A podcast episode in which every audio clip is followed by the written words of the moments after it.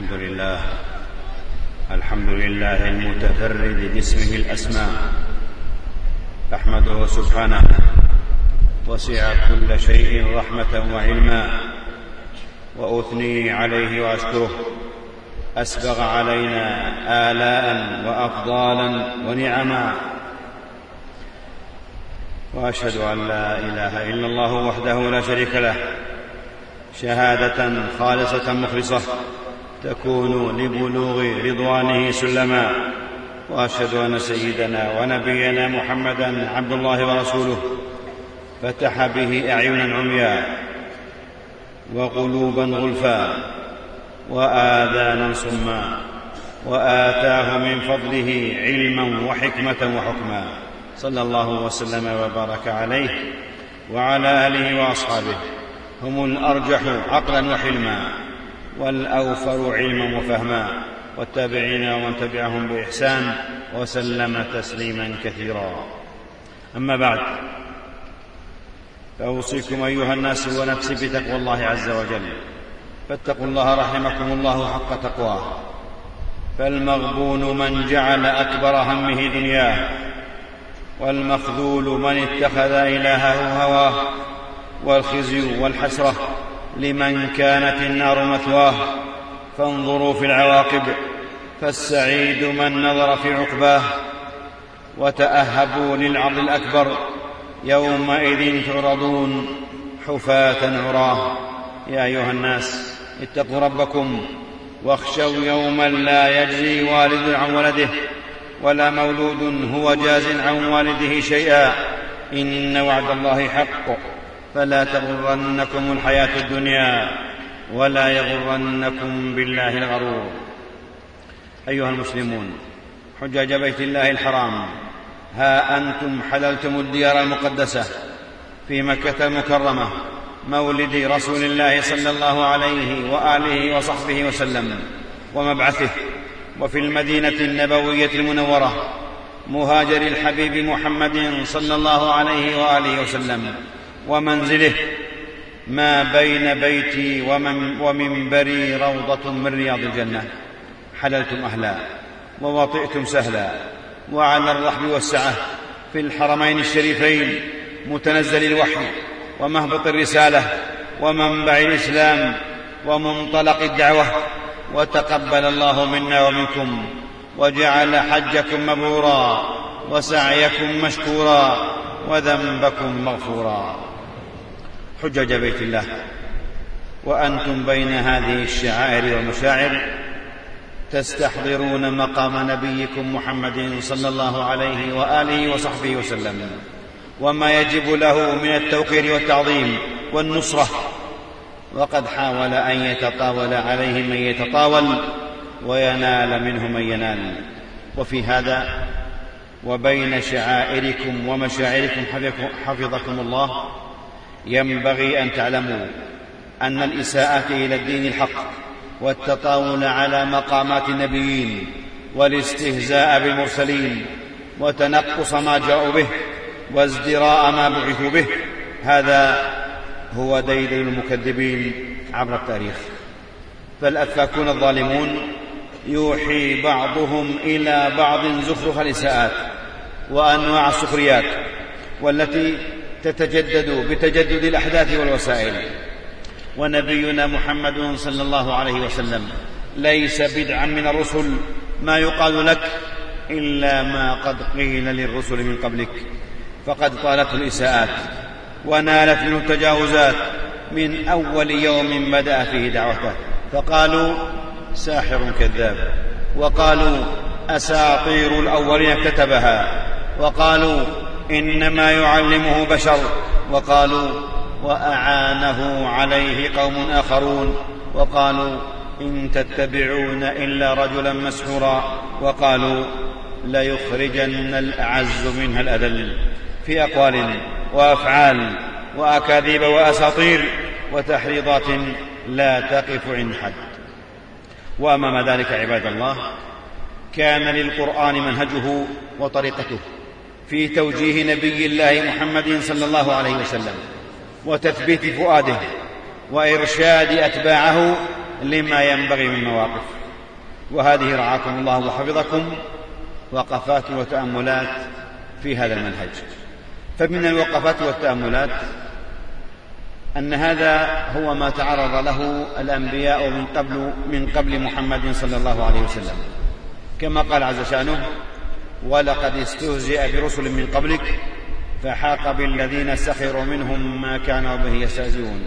وقال جل وعلا ولقد كذبت رسل من قبلك فصبروا على ما كذبوا وأوذوا حتى أتاهم نصرنا. ومن التأملات أن من انتقص من الأنبياء أو استهزأ بهم أو أهانهم أو نال منهم فهو المخذول وهو الأبتر. وهو مقطوع الذكر وهو الأدحر والأحقر. وهذا أمر مشهور معروف متقرر طوال التاريخ بصورة باهرة واسعة. إن الإيمان بالحق والخير والفضل لا يمكن أن يكون أبتر. وإن مقاييس الله غير مقاييس البشر أين الذين كانوا ينالون من محمد صلى الله عليه وسلم طوال التاريخ منذ أول يوم من البعثة؟ إلى يومنا هذا. إلى ما شاء الله. هو الذي أرسل رسوله بالهدى ودين الحق ليظهره على الدين كله ولو كره المشركون. إن شانئك هو الأبتر. إن شانئ محمد صلى الله عليه وسلم ومبغضه والمستهزئ به ومبغض ما جاء به من الوحي العظيم والشرع الكريم هو الأذل وهو المنقطع من الخير المقطوع من طيب الذكر المقطوع دابره أما محمد صلى الله عليه وسلم فمرفوع ذكره وعال أمره ومنتشر دينه ومنتصر أتباعه. إنا أعطيناك الكوثر. عجيب هذا التقابل الباهر بين ما أعطيه محمد صلى الله عليه وسلم من الخير الكثير الوافر وغير المنقطع في الدنيا والآخرة وما عليه أعداؤه وشانئوه ومبغضوه. من انقطاع الذكر والذل والصغار. تأملوا رحمكم الله هذا الحديث العجيب وهذا التوجيه النبوي الكريم للصحب الكرام. وهذا التوجيه النبوي الكريم للصحب الكرام ولمن جاء بعدهم إلى قيام الساعة. ففي الصحيحين عن أبي هريرة رضي الله عنه قال قال رسول الله صلى الله عليه وسلم ألا ترون كيف يصف الله عني شتم قريش ولعنهم؟ يشتمون مذمما ويلعنون مذمما وأنا محمد. فنزه الله فنزه الله اسمه ونعته عن الأذى وصرف ذلك إلى من هو مذمم. يقول الحافظ بن حجر رحمه الله قوله يشتمون, يشتم يشتمون مذمما كان الكفار من قريش من شدة كراهتهم في النبي صلى الله عليه وسلم. لا يسمونه باسمه الدال على المدح. فيعملون إلى ضده فيقولون مذمم. وإذا ذكروه بسوء قالوا فعل الله بمذمم. ومذمم ليس هو اسمه عليه الصلاة والسلام ولا يعرف به فكان الذي يقع منه في ذلك مصروفا إلى غيره. وعليه أيها المسلمون فتلك الرسوم والأفلام والصور وغيرها من أشباهها إنها قطعا لا تمثل رسول الله صلى الله عليه وسلم نبينا لا في اسمه لا في اسمها ولا في رمزها. فمحمد هو الضياء وهو الطهر وهو البهاء وهو الإجلال والتقدير والرفعة والرحمة وهو الرحمة والرحمة. مرفوع ذكره عال أمره ومنتشر دينه ومنتصر أتباعه. يا حسرة على العباد ما يأتيهم من رسول إلا كانوا به يستهزئون. من أجل هذا كله؟ فإننا نحن المسلمين نعلم أن دين محمد صلى الله عليه وسلم يكسب كل يوم عقولا وقلوبا وديارا وأن غيره في انحسار وانبتار وانقطاع. ومن الوقفات والتأملات الاستمرار في الدعوة والعمل لدين الله وسير القافلة وعدم الالتفات أو الاكتراث لنعيق الناعقين. قال عز شأنه فاصدع بما تؤمر وأعرض عن المشركين إنا كفيناك مستهزئين. وقال عز شأنه فصل لربك وانحر. وقال جل وعلا فسبح بحمد ربك وكن من الساجدين واعبد ربك حتى يأتيك اليقين. غير ملتفتين إلى يقوم به إلى ما يقوم به المعاندون الأعداء من أسباب الإعاقات والسدود والحواجز. فالله حافظك وكافيك ومؤيدك وناصرك. إنا كفيناك مستهزئين فسيكفيكهم الله وهو السميع العليم. يكفيه بما شاء من أنواع العقوبات فما تظاهر أحد بالاستهزاء برسول الله صلى الله عليه وسلم وبما جاء به إلا أهلكه أشد هلاك وخذله أعظم خذلان. ولقد استهزئ برسل من قبلك فأمليت للذين كفروا ثم أخذتهم فكيف كان عقاب؟ ومن التأملات قوله عز شأنه ولقد نعلم أنك يضيق صدرك بما يقولون.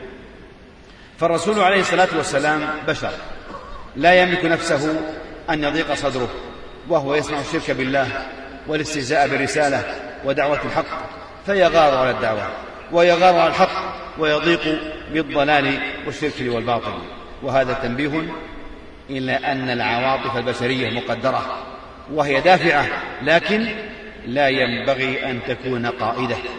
فالحماس والإثارة والاستثارة لا ينبغي أن يتجاوز بها حدود الحلال والمشروع.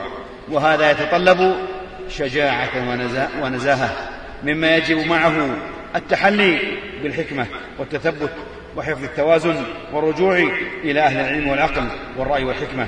والحذر من سلوك مسالك تضر بمصالح الدين والمسلمين. والحذر كذلك أن يكون المحرك للعقول هي السواعد بل السواعد يجب أن تضبطها العقول. وبقدر ما يكون الفعل عاقلا واعيا هادئا تكون النتيجة مؤثرة مثمرة بإذن الله.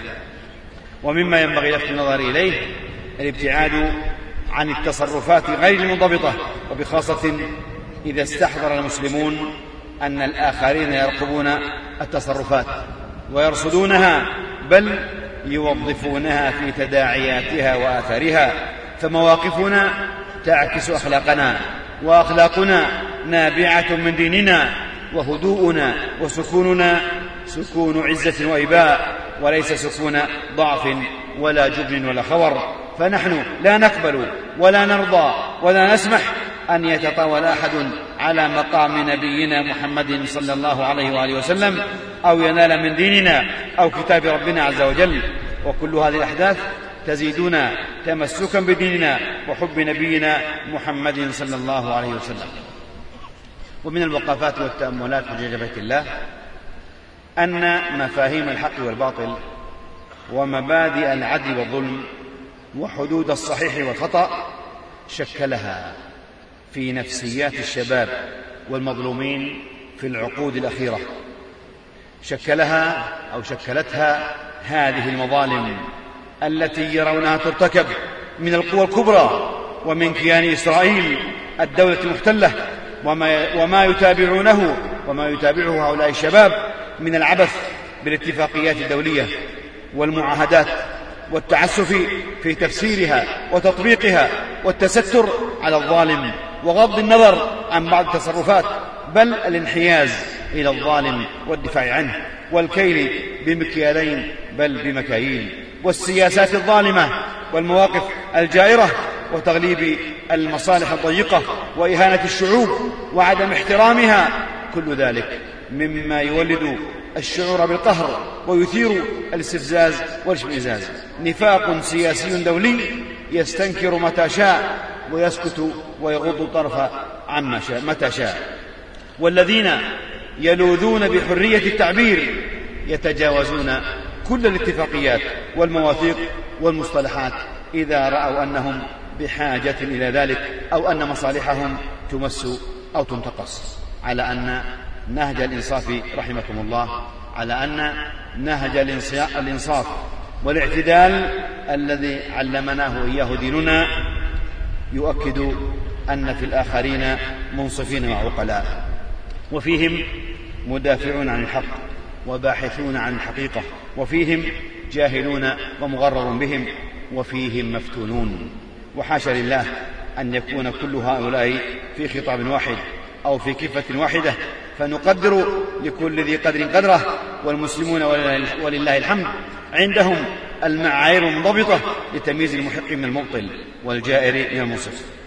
معاشر المسلمين حجاج بيت الله ومن الوقفات قول الله عز وجل ربنا لا تجعلنا فتنة للقوم الظالمين. وقوله وقوله جل, جل وعلا ربنا لا تجعلنا فتنة للذين كفروا. واغفر لنا ربنا إنك أنت العزيز الحكيم. كم هو عقل وأنات أن ننظر إلى أن بعضهم مفتونون بأحوال بعض المسلمين وأوضاعهم. فتراه حين يرى ما في المسلمين من مظاهر ضعف وتخلف. قد يقول لو كان محمد نبيا حقا ولو كان دينه صحيحا لوجدنا أتباعه في أحسن حال من حسن السياسة والانضباط وحسن السلوك والتدبير والتصرف ولا تفوقوا ولا برعوا. أما أن يكونوا غير حضاريين ضعافا مهزومين قوة وعلما وإدارة واقتصادا إلى غير ذلك من أمثال هذه المقولات فهذه يا إخواني مما يجعل أهل الإسلام في مواقع الفتنة. ربنا لا تجعلنا فتنة للقوم الظالمين. نعم حفظكم الله. جميل وحق أن نغضب لمن يحاول النيل من ديننا ونبينا ولكن من الحق والعقل أن نراجع أنفسنا وألا نغضب من قصورنا وتقصيرنا في الاستمساك بديننا والالتزام بسنة نبينا محمد صلى الله عليه وسلم. ونحاسب أفعالنا وتصرفنا وتصرفنا. وأين نحن؟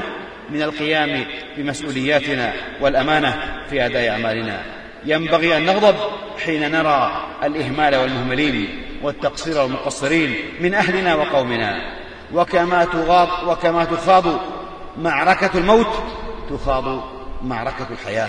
وكما نموت في سبيل الله نحيا في سبيل الله. لا بد من أخذ الدروس والعبر حتى لا نكون فتنة للذين كفروا. لا بد أن نثبت أننا أمة الخيرية الوسطية.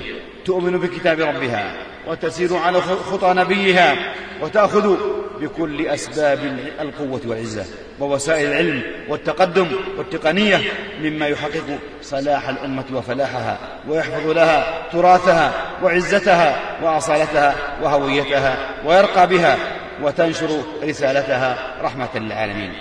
نحتاج إلى أن نكون أمة منتجة مبدعة صانعة. ومن لا يملك قوته لا يملك حريته. في إصلاح التعليم والسياسة والمجتمع والاقتصاد وكل وجوه الإصلاح. ومن حسن الإفادة من مثل هذه الأحداث مزيد من الدعوة إلى الله. ومزيد من الانتصار للنبي محمد صلى الله عليه وسلم. بالتعريف به ونسي سيرته وشمائله. في أحسن عرض وقوة بلاغ وبلاغة حديث وإبراز الوجه الحضاري لديننا بالحوار والمجادلة بالتي هي أحسن. ودفع السيئة بالسيئة ودفع السيئة بالحسنة ونبذ مسالك الغلو والانفلات والإفراط والتفريط. وبعد فهذه كانت بعض الوقفات والتأملات مع يقيننا وإيماننا أن نبينا محمدا صلى الله عليه وسلم لن تضره سخرية الساخرين ولن ينال منه استهزاء المستهزئين.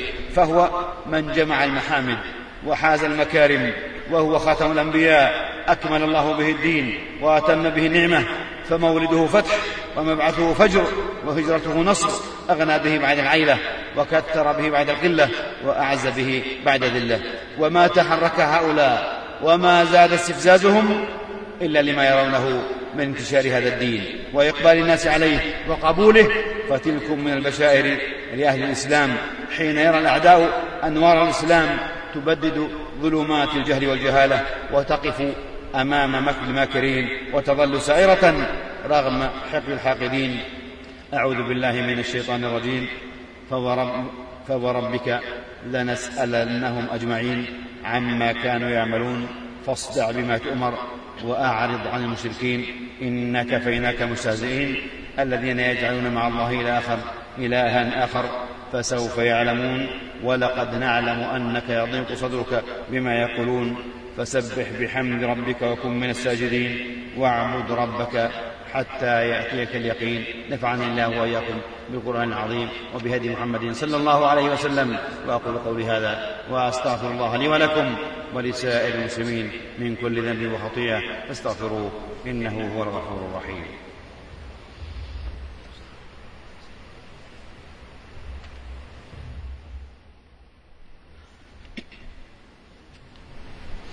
الحمد لله.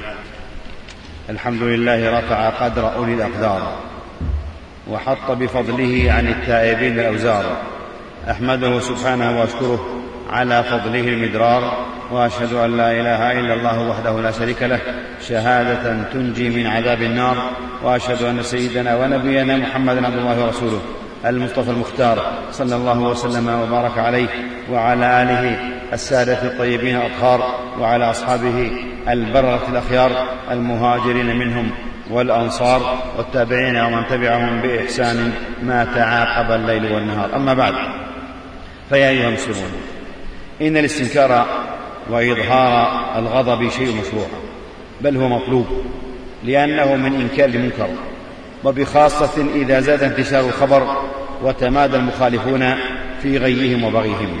ومن هنا فإن على الأمة بحكامها وشعوبها وساستها وعلمائها ورجال أعمالها وإعلامها وعربها وعجمها وأقلياتها وجالياتها أن يهبوا جميعا لنصرة نبيهم محمد صلى الله عليه وسلم بهدوء وفاعلية وعمل منظم تباشره هيئات وجهات متخصصة تكون مسؤوليتها.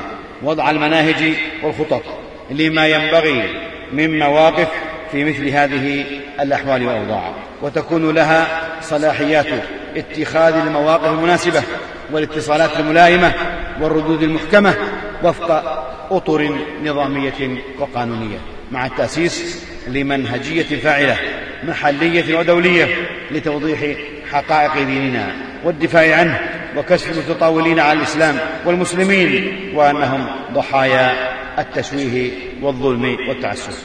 معاشر المسلمين وفي أسلوب إسلامي عملي حضاري حين تسابق ملوك العالم ورؤساؤه إلى منبر الأمم المتحدة ليقول كل ما يريد أن يقوله حول ما يهمه من شأن توجه ولي أمرنا خادم الحرمين الشريفين الملك عبد الله بن عبد العزيز إلى طيبة الطيبة المدينة النبوية المنورة.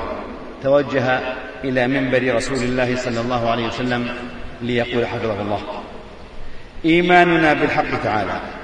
نستمد منه عزيمتنا وقوتنا في الدفاع عن شريعتنا وعقيدتنا وعن نبينا محمد صلى الله عليه وسلم.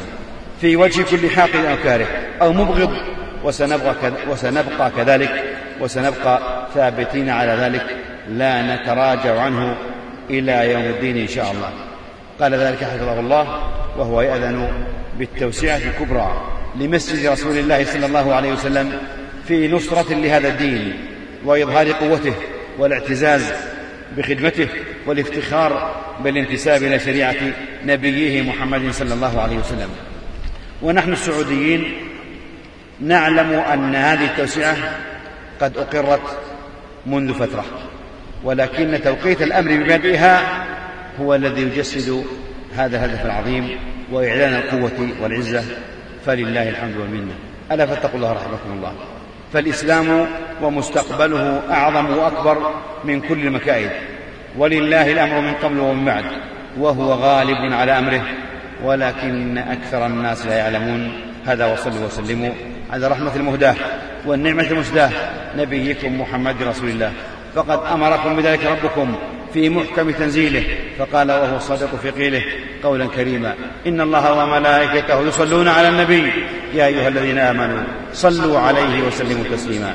اللهم صل وسلم وبارك على عبدك ورسولك نبينا محمد الحبيب المصطفى والنبي المجتبى وعلى آله الطيبين الطاهرين.